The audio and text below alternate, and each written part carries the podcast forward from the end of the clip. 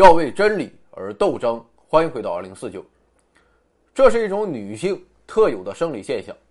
对女性来说，它是成熟的标志，是女人之所以为女人的前提。但是在很多人眼中，它也是痛苦的源泉。来早了，来晚了，来多了，来少了，都让人提心吊胆。就算正常来了，伴随很多女性也是下腹坠胀、腰酸背痛和情绪失控，所以这也在一定程度上成为了男人的噩梦，它就是月经。在日常生活中，我们常称其为来事儿啊，或是例假。当然了，更为流行的说法还要数大姨妈。其实大姨妈这个话题很不好谈，因为措辞、语气、修辞、断句等稍有不慎，甚至是只要谈论女性，便有可能被女权主义者断章取义，抓住把柄，口诛笔伐，然后给我扣上性别歧视的帽子，成为社会平等发展的反面教材，猛烈的批判一番。啊，以后我就不可能接到任何卫生巾的广告了。但好在我们节目的观看、收听人数极少，再加上过去五年间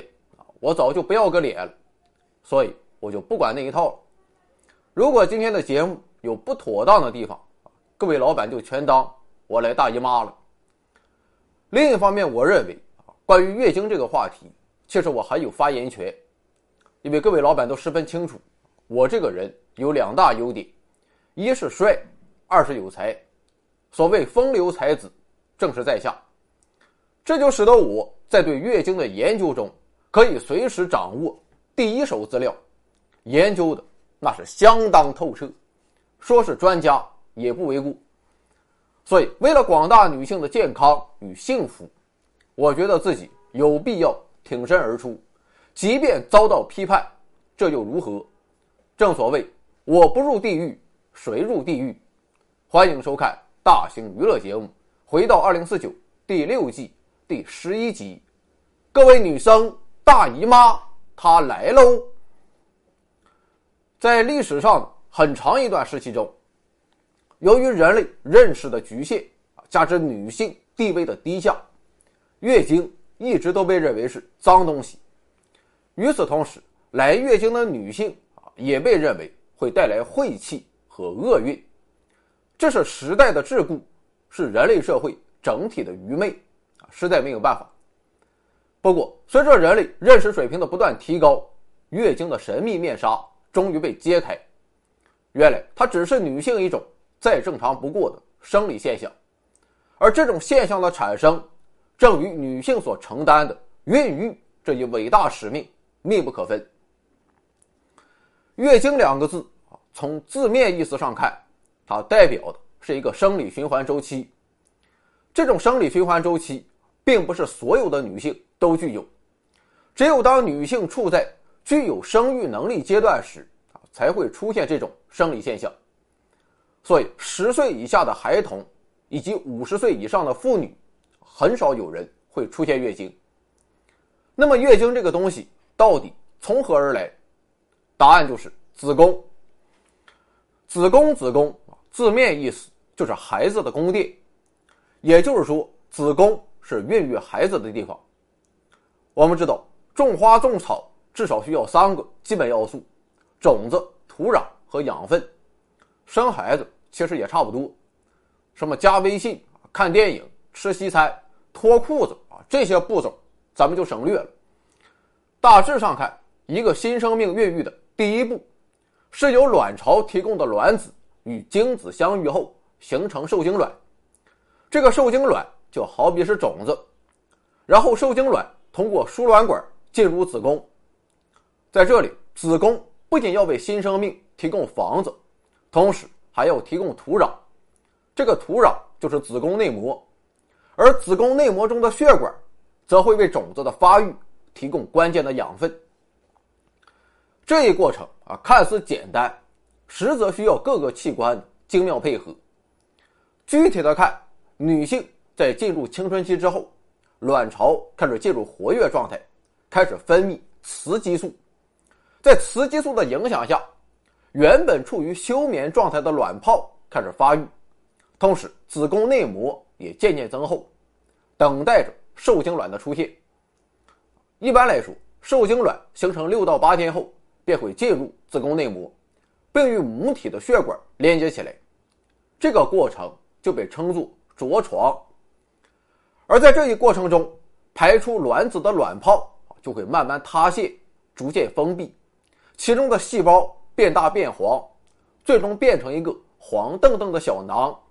这个小囊名叫黄体。这哥们儿也不是吃干饭的，它可以分泌孕激素。与雌激素一样，孕激素的目的也是作用于子宫内膜，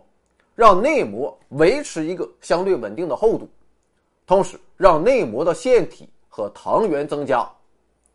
简单来说，就是雌激素与孕激素的共同目标就是把受精卵的土壤子宫内膜给培育好，使受精卵可以在第一时间获得养分，实现迅速的生长和发育。当然了啊，这一过程在女性进入青春期之后便开始发生，但是绝大部分人啊，并不会这么早就选择生孩子，而且在今天这种行为也是法律所不允许的。另一方面，虽然这一过程始终伴随着育龄女性，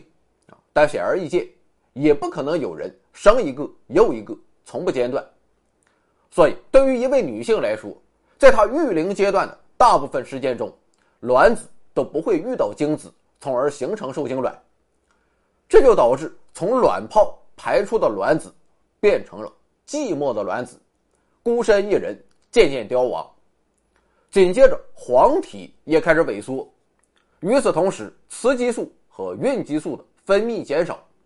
曾经热火朝天做着准备工作的子宫内膜没有了激素的支持，也运转不起来了，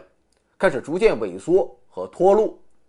而那些在子宫内膜中准备大展宏图的小血管们也没有了心气，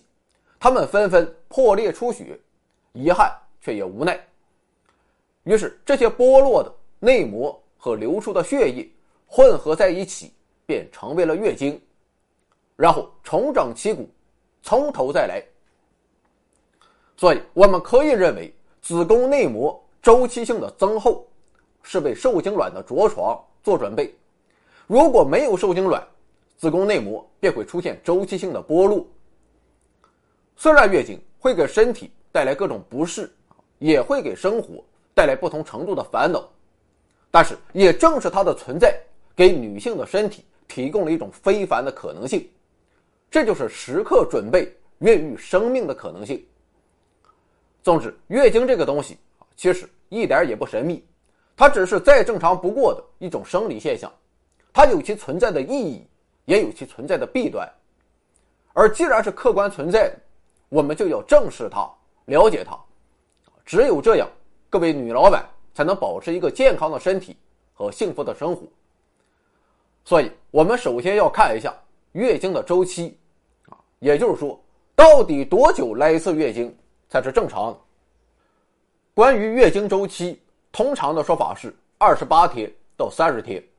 不过这个说法并不严谨。根据我掌握的大量的第一手资料，我发现很多人其实很难维持这一时间区间，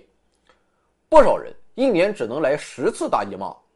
还有的一年甚至可以来十次五次大姨妈。那么这是不是说他们的身体就不健康呢？答案当然是否定的。现在我就来给你分析一下。一般来说，一次月经结束之后，卵巢就会调整状态，重新出发，雌激素的分泌逐渐增多，卵泡也开始发育。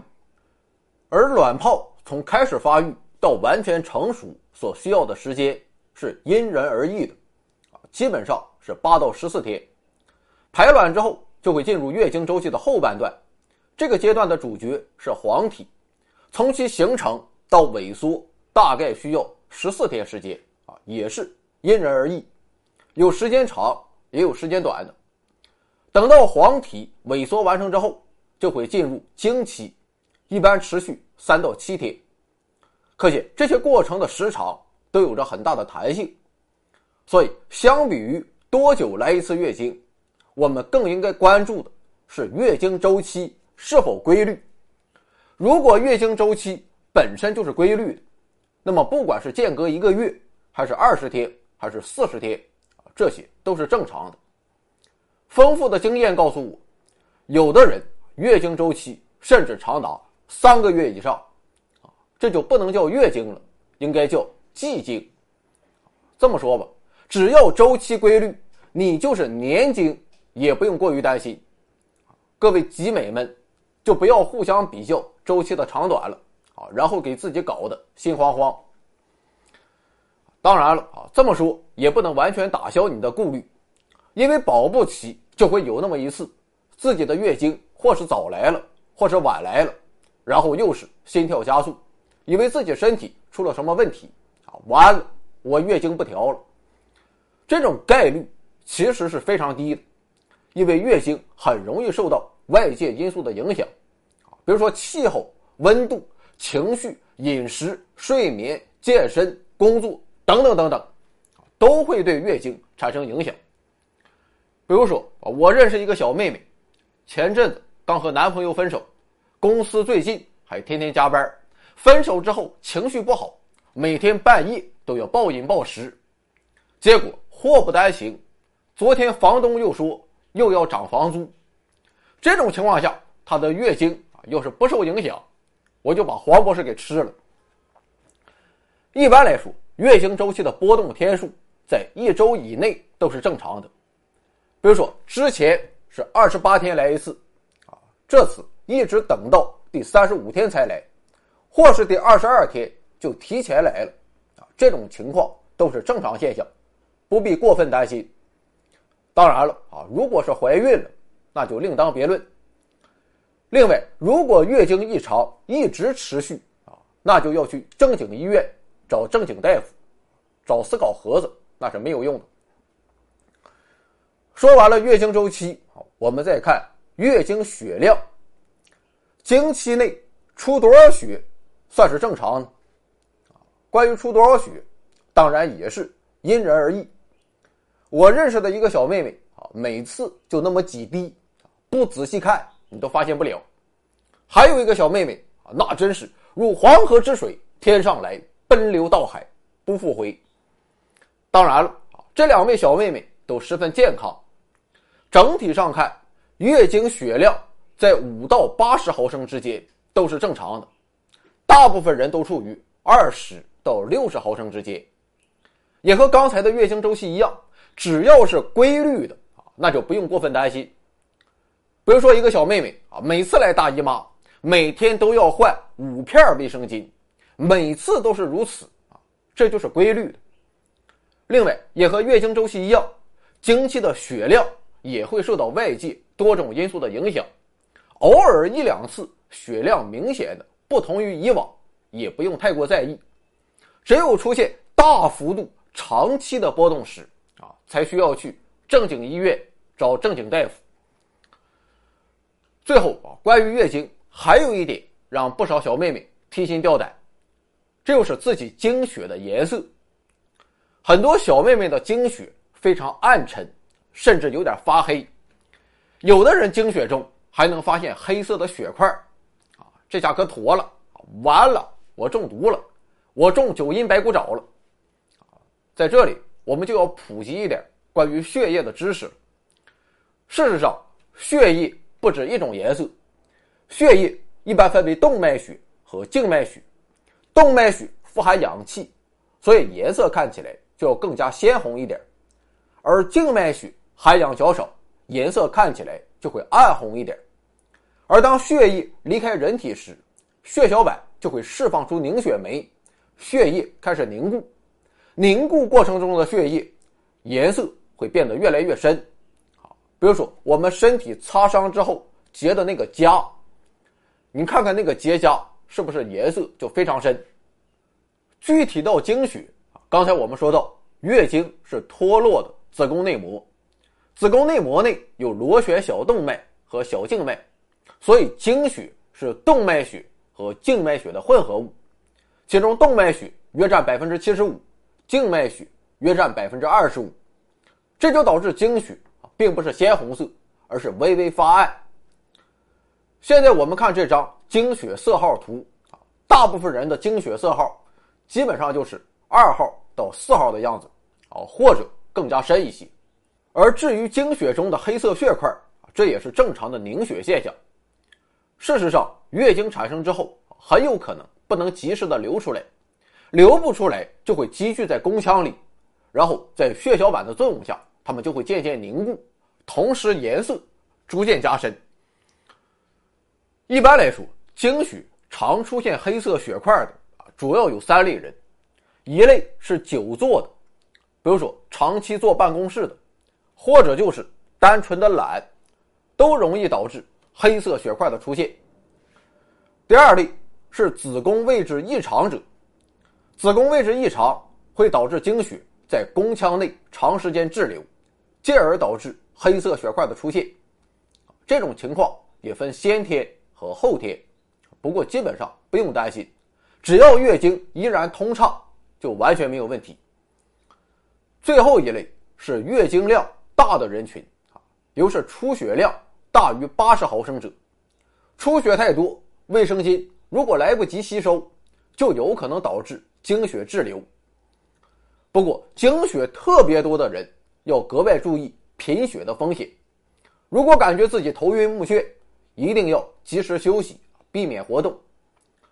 还有一点要注意，一些妇科炎症，比如说子宫内膜炎，也会导致经血增多，同时伴有白带异常、异味等症状。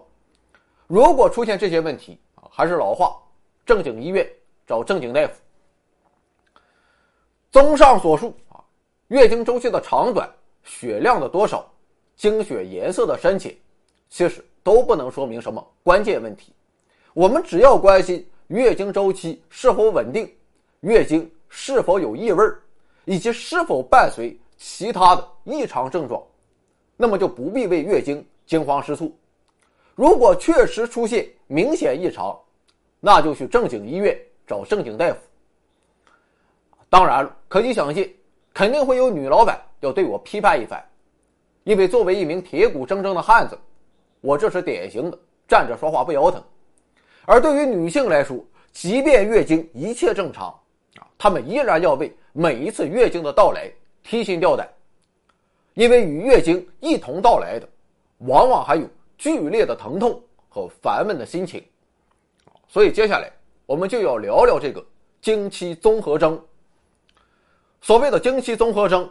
指的就是在经期或行经期前后发生的下腹部疼痛，俗称痛经。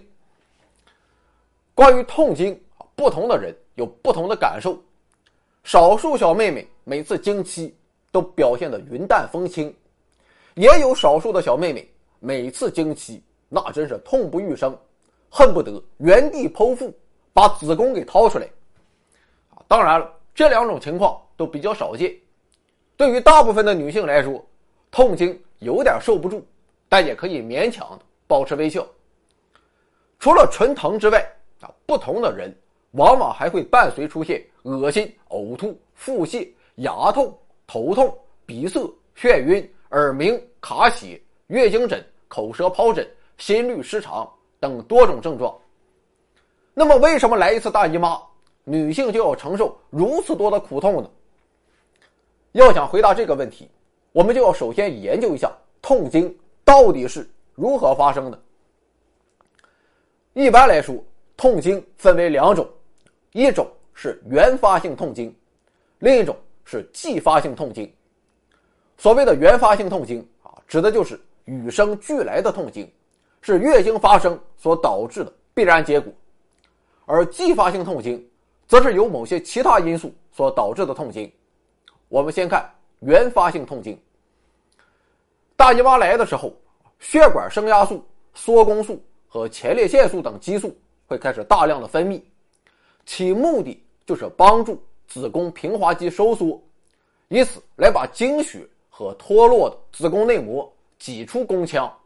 这种收缩本来是一件好事，但有时候好心也会办坏事，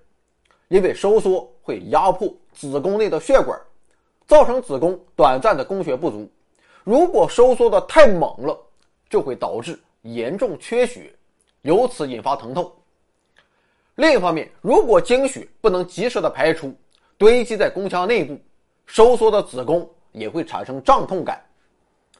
客观的说，这种疼痛不会特别强烈，但要命的是，前列腺素具有放大疼痛感的作用，让疼痛感如绵绵江水滔滔不绝，冲击着经期女性濒临崩溃的神经。不过这还不算完，前列腺素还会作用于全身上下，然后就导致身体出现各种问题。比如说，当前列腺素作用于脑部血管时，人就会头疼；而当前列腺素作用于支配胃肠道的神经和血管时，则会引起恶心、呕吐、腹泻、冒冷汗等等症状。可以说，经期综合征的出现，前列腺素就是罪魁祸首。而他干的这些事情，除了在一定程度上帮助子宫平滑肌收缩之外，其他的那真是没有任何的正面意义，只能让你难受，让你睡不着，吃不香，坐卧不安，全身上下都散发着难以抑制的负能量。不过幸运的是，这种原发性痛经是可以大大缓解的，缓解的方式就是吃药。整体上看，你可以选择两种药，第一种就是解热镇痛类药物。注意，解热镇痛类药物要与阿片类药物区分开来。阿片类药物的主要成分是从罂粟中提取的植物碱，像是可待因、吗啡、美沙酮、芬太尼、杜冷丁等，都属于阿片类药物。这类药物确实具有极强的镇痛效果，使用之后不仅不疼了，甚至还会产生新快感。但是如果长期服用，不但容易成瘾，而且还会影响智力和心理状态，大剂量服用还会危及生命。说白了就是毒品。除非面临像是癌痛、大面积烧伤啊等疼起来要命的疼痛时，阿片类药物才会派上用场。痛经当然也很疼，但是和癌痛相比，使用阿片类药物啊毕竟还不至于。而解热镇痛类药物就要安全许多，只要你不是长期大量服用，基本上没有什么副作用。你还能天天痛经吗？解热镇痛类药物我们都很熟悉，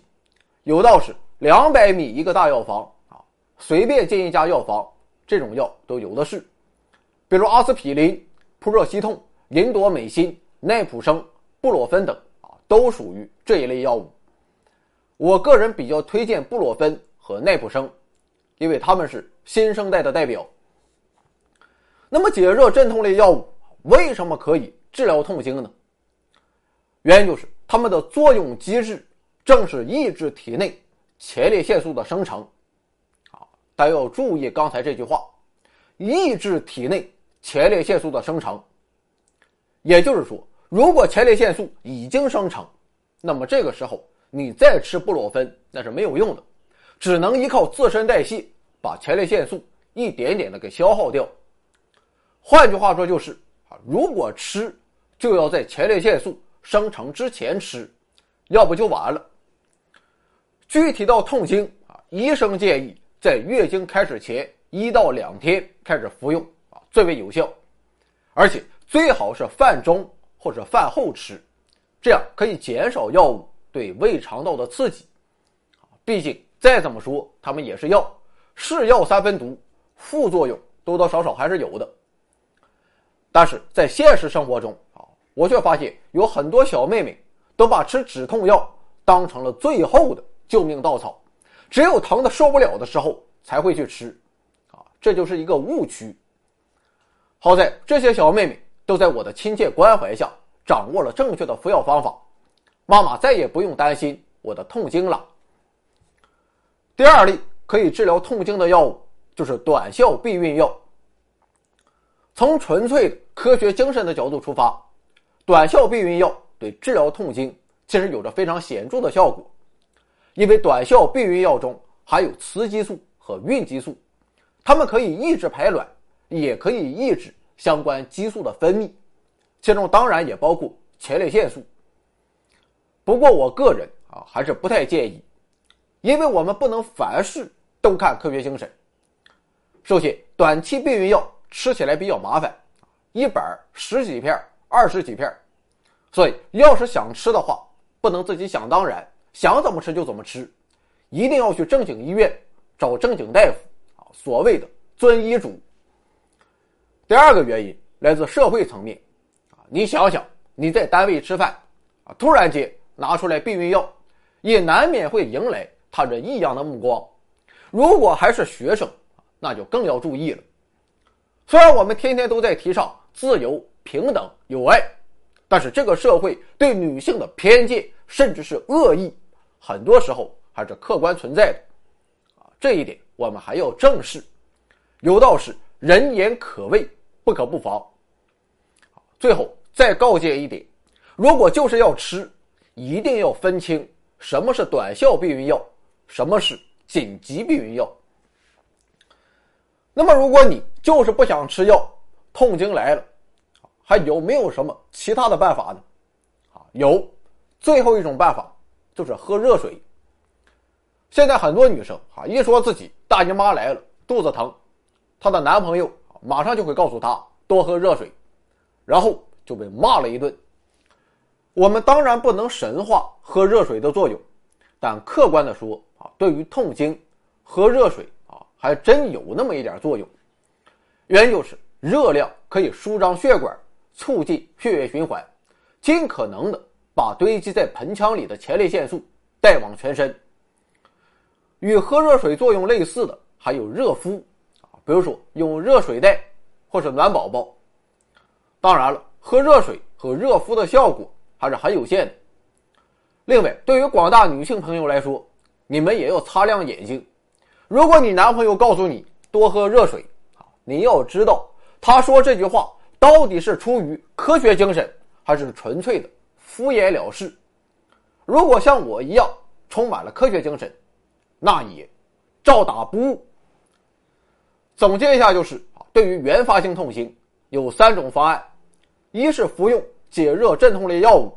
但要注意吃药的时间。二是服用短期避孕药，但是要遵医嘱。三是喝热水或是热敷，简单且质朴，但是效果有限。好，再看继发性痛经。相比于原发性痛经，继发性痛经用四个字来形容就是万箭齐发。有个小妹妹曾经告诉我，哈利波特中的钻心万骨咒可能也不过如此。刚才说到所谓的继发性痛经，指的就是由某些其他因素所导致的痛经。这个其他因素具体来看就是某些疾病，主要有子宫内膜异位症、子宫腺肌病、子宫肌瘤、子宫内膜息肉、子宫畸形等。这些疾病的出现都会导致经血的排出不畅，从而加重胀痛感。眼看经血排不出去，前列腺素它可就来劲了，它会继续的大量分泌，帮助子宫平滑肌疯狂收缩，最后的结果就是我要爆炸了。可见对于继发性痛经来说，吃止痛药那是典型的治标不治本。当然了，原发性痛经吃止痛药也不治本，但是这是与生俱来的生理现象，我们没有办法。而要想对付继发性痛经，咱就还是老话，正经医院找正经大夫，把病治好，给自己一个更大的舞台。关于痛经啊，最后还得表扬一下我的家乡。从这个月开始，辽宁省将正式实施痛经假，目的就是给予女职工劳动保护。至于具体能落实到什么程度，那就不知道了。其实啊，对于大多数男人来说，自己女朋友或者老婆来大姨妈了，刚认识的时候，他会表现得比较心疼，那真是百般呵护。虽然这些呵护可能起不到什么作用，但毕竟两个人还处于甜蜜期，女人会感觉男人的一个吻胜过一百片布洛芬，男人也会想当然的认为他就是我的掌上明珠，以后每次来大姨妈我都要这样无微不至。但是随着时间的流逝，激情逐渐退却之后，每次大姨妈的袭来都会成为一次对两人爱情的严峻考验。男人会表现得极不耐烦，他搞不明白女人为什么会突然间性情大变，毫不讲理，而女人则会充满杀气，对方稍有不慎，甚至是什么也没有做，也恨不得将对方生吞活剥。所以我们接下来要讨论的话题就是，大姨妈来的时候为什么会心情暴躁，冲动易怒。我想很多男人啊也都有切身体会，每个月那几天自己都是提心吊胆。事实上，有研究表明，绝大多数的女性暴力犯罪和自杀行为都发生在从经前期到经期的七到八天内。当然，很少有人会做出如此极端的行为，但客观的说，经期的心情也确实会大大影响工作、学习、驾驶等众多活动。那么这种坏脾气到底从何而来呢？原因有三，首先是激素水平的波动。前面说到，卵泡正常排卵之后，卵巢和黄体会开始分泌雌激素和孕激素，时刻为受精卵的着床做准备。但是受精卵却迟迟不来，最后黄体就会萎缩，同时大脑也不会让卵巢无休止的分泌激素。所以到大姨妈快来的时候，女性体内的雌激素和孕激素都会降到最低水平，由此便导致了坏情绪的出现。第二个原因是经期症状，啊，这个就不用说了，肚子疼、腰疼、腿疼、乳房疼，有的还头疼、牙疼、失眠、腹泻、呕吐、食欲不振。而且在这种情况下，女人依然要承担工作和生活的各种压力，再加上一张湿热粘稠的卫生巾，有时候来不及换，咳嗽她都不敢咳嗽，生怕侧漏。有点坏脾气那又如何，谁还不是一个小宝贝儿？就算是换作铁骨铮铮的黄博士，他的心情那也不能好了，而且黄博士的破坏力肯定要更大，把秤砣吃了我都相信。第三个原因啊，或许就来自心理暗示。各种场合、各种人天天都在说经期脾气不好，久而久之，即便自己是一个十分温和的人，恐怕也会在经期来临时酝酿自己的坏脾气。那么我们该如何应对这种坏脾气呢？说实话啊，我真是不知道。只能说，如果你是女人，尽量理性的克制；如果你是男人，尽量感性的包容，仅此而已，别无他法。不过，虽然对于坏脾气我们没有什么好办法，但在经期，一些能做的和不能做的，各位女性和男性还是要有所了解。这其中包括两大方面，一是能不能吃，二是能不能做。根据我丰富的经验，我总结经期禁忌主要存在以下一些争论。有人认为芒果、梨、香蕉不能吃啊，特别是这个芒果更是让很多经期女性避之唯恐不及，且根据就是芒果中含有促进凝血的成分，那我如果吃了芒果，经血它就流不出来了。你这就有点过于高看芒果了。事实上，我们血液中的血小板那才是当之无愧的凝血之王。在正常情况下，血液离开人体十五秒左右，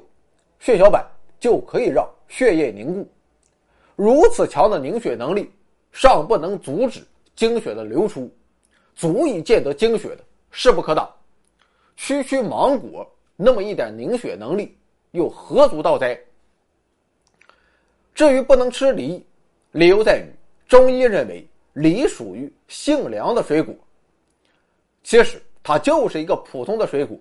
如果嗷嗷吃当然有可能导致腹泻，但除此之外其实并没有什么其他影响。至于香蕉那就更冤了，因为香蕉不仅不会对经期女性产生什么影响，反而它富含维生素 B 六， 而维生素 B 六 的主要功能就是稳定情绪，所以香蕉可以吃，尤其适合经期情绪十分不稳定的女性。除了以上这些水果之外，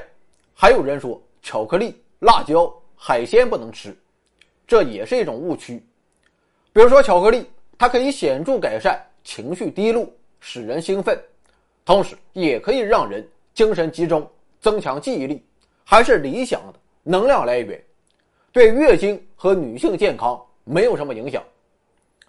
至于辣椒不能吃，你问问湘妹子、川妹子、重庆妹子、各种辣妹子，她能不能同意？海鲜也一样，只要你对海鲜不过敏，吃多少、怎么吃啊，这都是因人而异。有能不能吃啊，自然也有能不能喝。争论主要集中在三种饮料：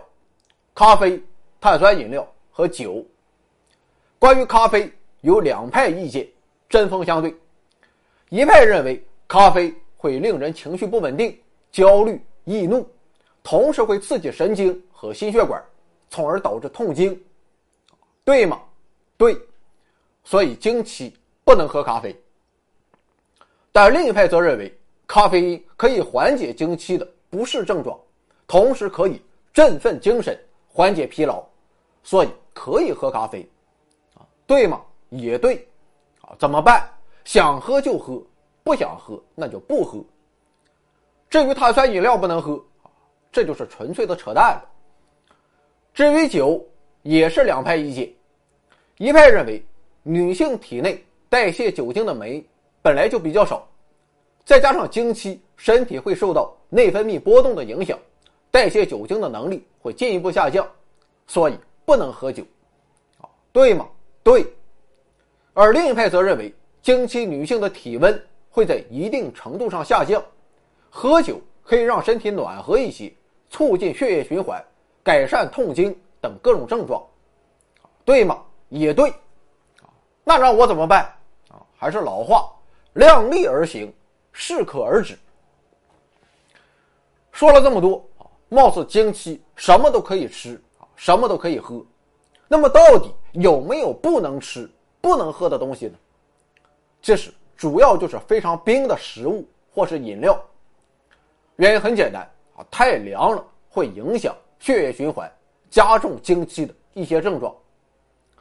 其实关于经期能吃什么、能喝什么，还是不能吃什么、不能喝什么，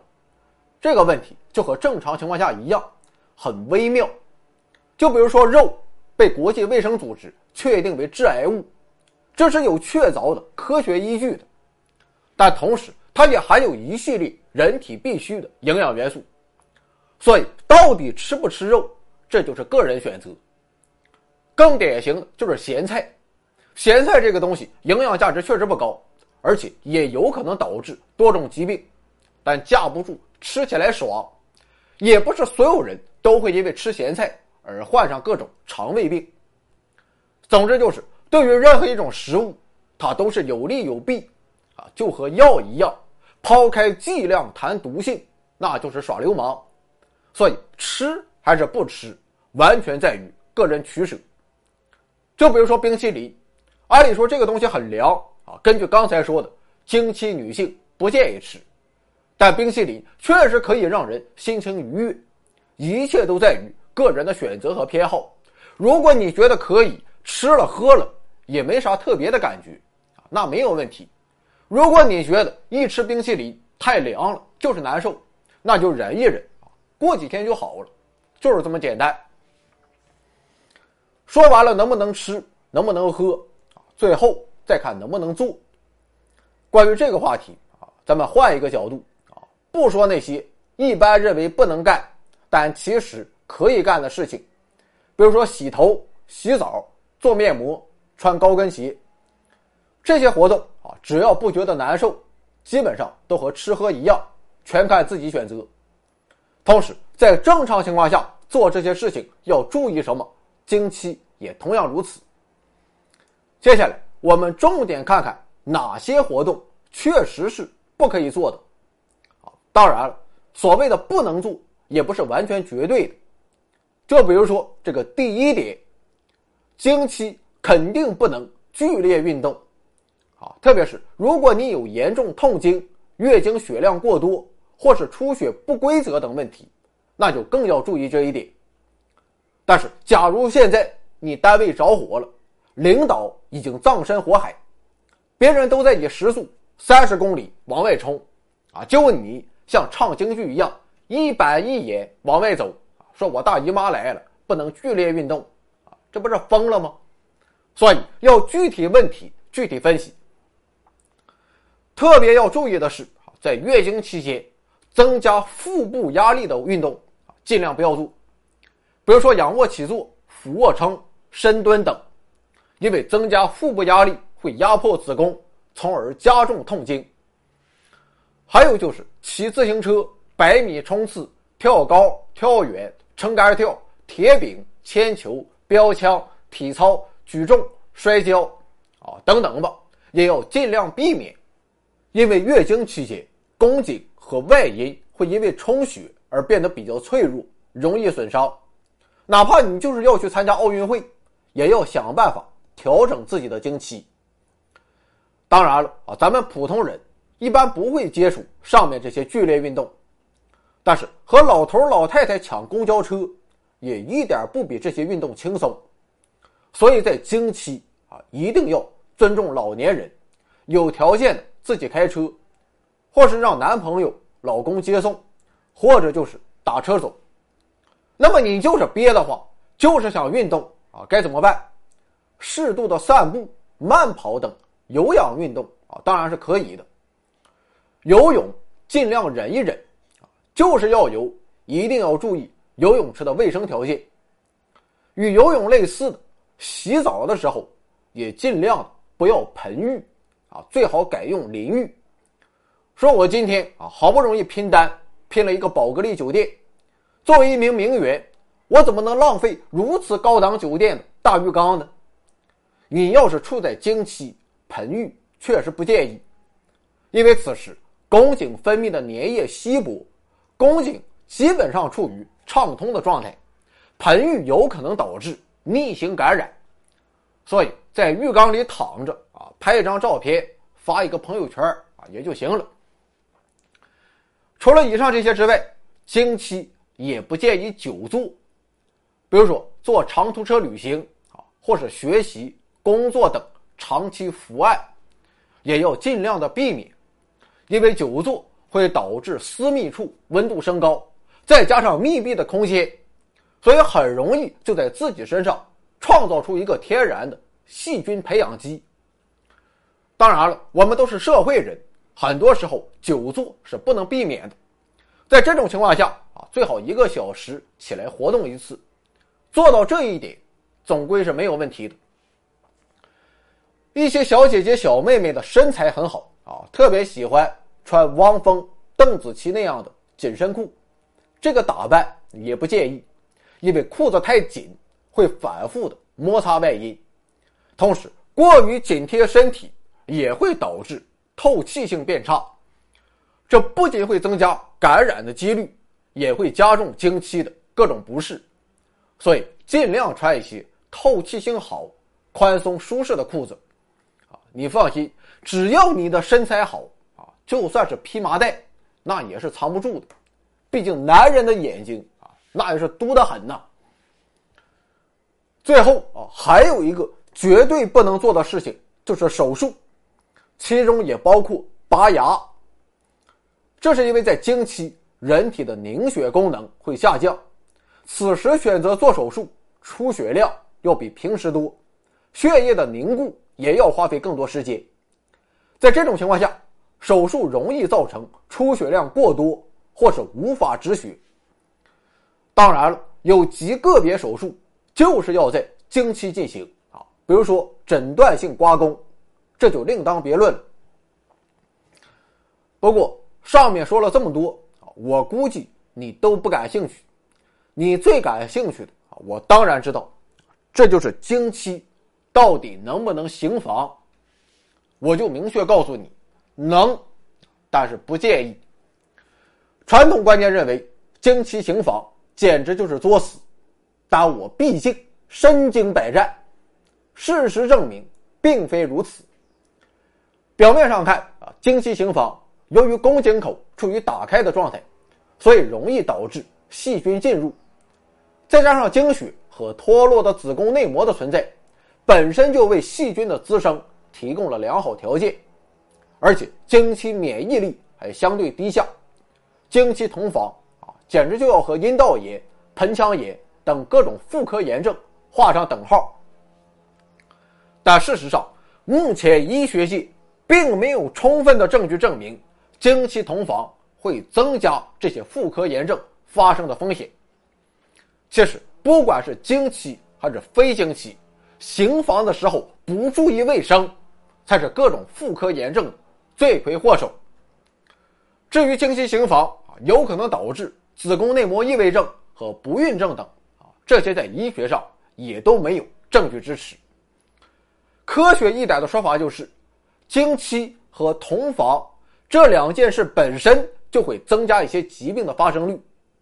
但是当这两件事同时发生的时候，这些疾病的发生率并不会因此就叠加或是无限的放大。这叫什么？这就叫科学精神。除了经期行房不与各种疾病挂钩之外，事实上经期行房相比于平时行房，在感觉上还要更胜一筹。首先，只从器官的角度去看，设备还是那些设备。其次，对于一些女性来说，经期由于外阴等生殖器官充血，可能会更加敏感一些；而对于男性来说，经血甚至还有天然的润滑作用。正所谓他好我也好。但是话虽如此说，经期同房还是不建议，理由也很简单，不论男女，你在心理上他能接受吗？你家还有多余的床单吗？而且行房本身也会增加女性腹部的压力，你就这么喜欢痛并快乐着吗？所以能忍就忍，人生很长，不差这么三五天。如果真就是特殊情况，比如说你俩是异地恋，一年就能见一次，一次见三天，正好还赶上经期，那么如果行房，不论男女都要做好清洁工作。当然了，平时行房也要如此，这样才能拥有幸福生活。有人不能接受经期行房，可偏偏有人就喜欢选择经期行房。原因是很多人都认为经期行房可以完美避孕，这不仅能省下杜蕾斯的钱，感觉也更加到位。但其实经期行房可以避孕的说法也是一派胡言。事实上，每个人的排卵期都不是固定不变，有时候会因为各种因素提前或者延后，还有的人排卵期明显和经期不匹配。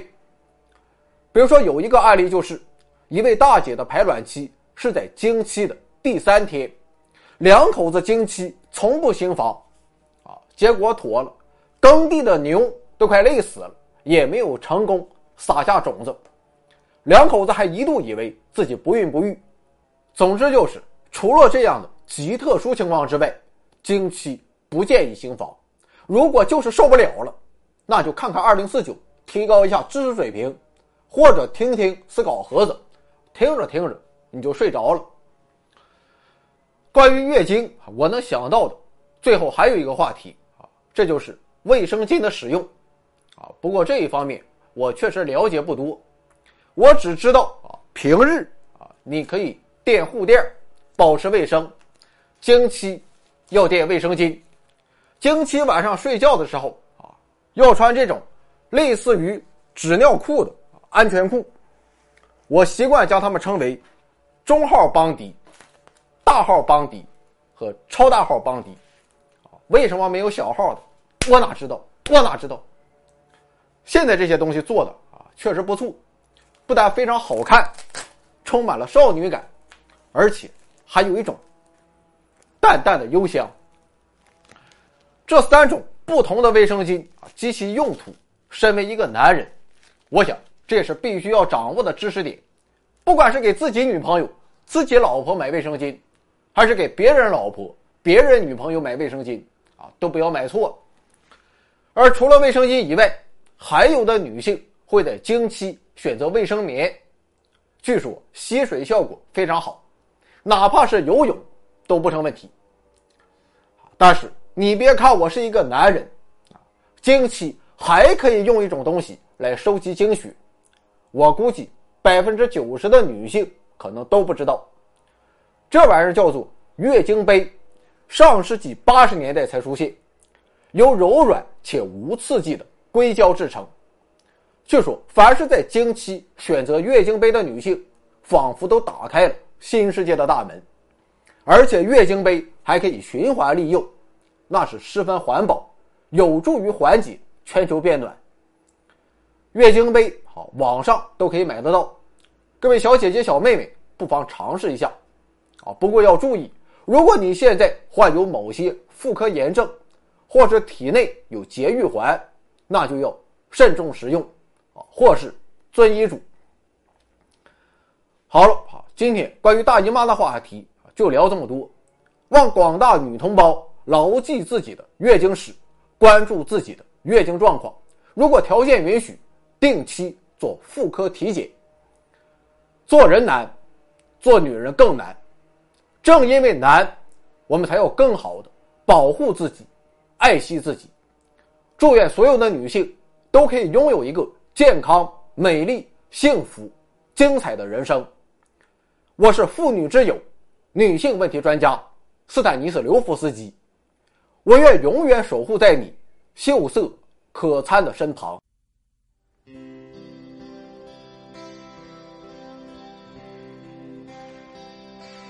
人前醉了夜更深，在这一刻多么接近，思想仿似在摇撼，矛盾也更深，曾被破碎过的心，让你今天輕輕貼近，多少安慰卻疑問，偷偷的在身，情難自禁，我卻技術屬於極度容易受傷的女人。不要不要不要詐來詐去，請珍惜我的心，如明白我繼續情願熱戀這個容易受傷。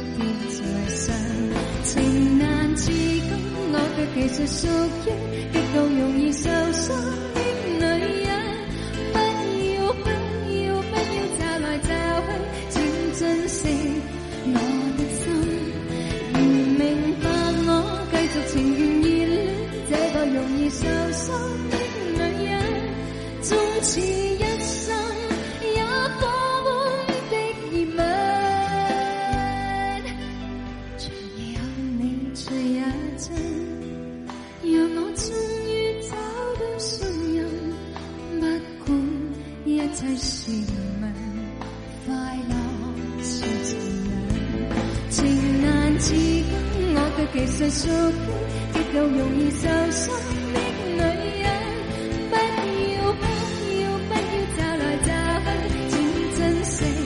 我的心，明明白我繼續情如熱戀，這個容易受傷的女人，不要等這一刻，請移民長夜有你最也真，讓我終於找到信任，不管一切事。